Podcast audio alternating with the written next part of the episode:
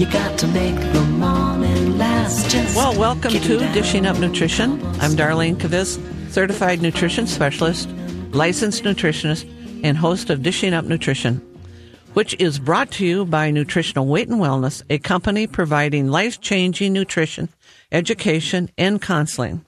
You know, each week we try to bring you in interesting and life changing topics. You know, this past summer, while I was recovering from kind of a minor surgery, one of our nutrition educators brought me a book to read. She thought I would like it because it's what we teach in our classes. Much about the book is what we teach. Not everything, but a lot of what we teach. Um, and, and I thought we should talk about it on Dishing Up Nutrition. Uh, the name of the book is Always Hungry, and it's written by Dr. David Ludwig. He's a medical doctor. He's got a PhD, um, both. And, you know, I was very intrigued by this book, and I thought you, our listeners, would also like the book.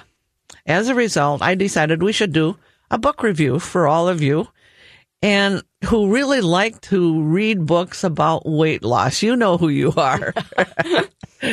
and, you know, we have a, we know a great number of people read articles and books about weight loss because did you know about 80% of the population today in America are really overweight and they're looking for the magic diet or the magic pill hmm. or even the magic exercise to mm-hmm. take off those extra pounds. You know, on Dishing Up Nutrition, we have never tried a book review format before. So I asked Kate Crosby, nutrition mm-hmm. educator and counselor, to join me in this discussion. Kate, I know you live and breathe nutrition. Why is nutrition so important to you? Oh boy, it makes a huge difference in my life. Um, you know, in the past, I've had some health challenges and things like sinus infections, uh, pneumonia, low energy, depression, even breast cancer. And I Well, know that's- I mean, that's a lot of things. list, you know. Wow. But I know that if I really don't follow my eating plan, I can tell I get a stuffy nose, plugged ears, um, sometimes depression. And I really like what Dr. Ludwig says in his book, Always Hungry, about embracing those teachable moments. Mm-hmm. That's something we have always tried to kind of, Capitalize on yeah, those. we do. Right.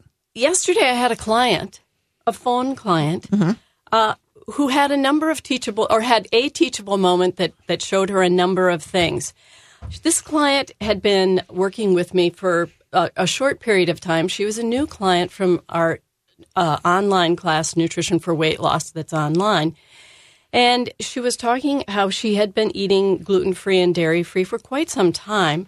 But uh, this last week she was traveling and was meeting with a business client, and they were out to lunch. And so she had been doing this for a month. Yeah, at least And how has she been feeling? and she was feeling fantastic. Okay. Her moods were great. She has a little anxiety, um, no cravings. She was just in a great space. Okay. Okay. So she talks about going out to lunch, and strangely enough, she says to her client, "You know, what are you going to order?" And her client says, "I'm going to have a turkey sandwich." And my my client, the phone uh, client, says, "You know, I'll have one too." Not really thinking and sort of figuring it's not going to affect much. And I said, "So how did you feel after that?" And she said, "Oh, not a not a problem. Not well." Later that afternoon, I noticed I wanted cupcakes, Oh, and I hadn't had any cravings for you know weeks. And then she said, "You know," and come to think about it, I wonder if this is related to my turkey sandwich. And I said, "What was that?" And she said, "I've been very weepy. Oh, I've been crying a lot under a little stress." Mm-hmm.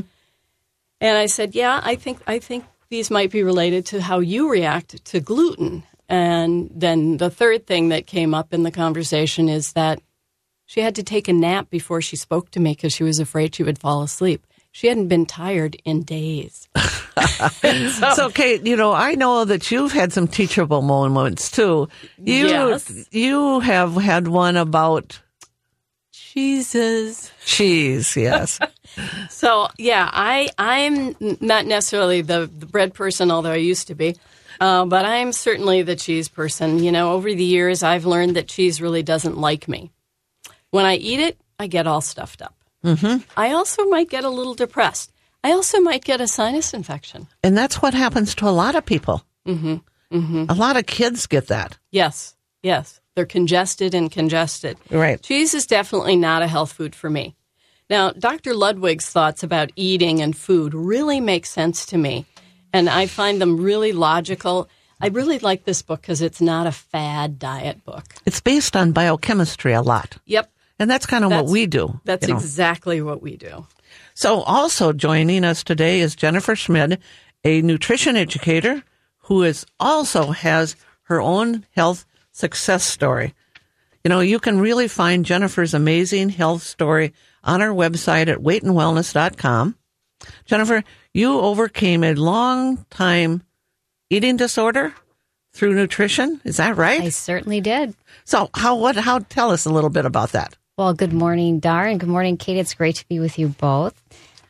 For those who have heard my story, they know I I was in and out of treatment centers for an eating disorder and an exercise addiction, and nothing helped. It was incredibly frustrating because I wasn't able to get to the root cause of the problem, and I was ashamed at how thin I appeared. Mm. Wow. Mm-hmm. When I went to nutritional weight and wellness, I discovered I was eating foods that would bloat me and cause me to feel uncomfortable. I would have a lot of pain. Hmm.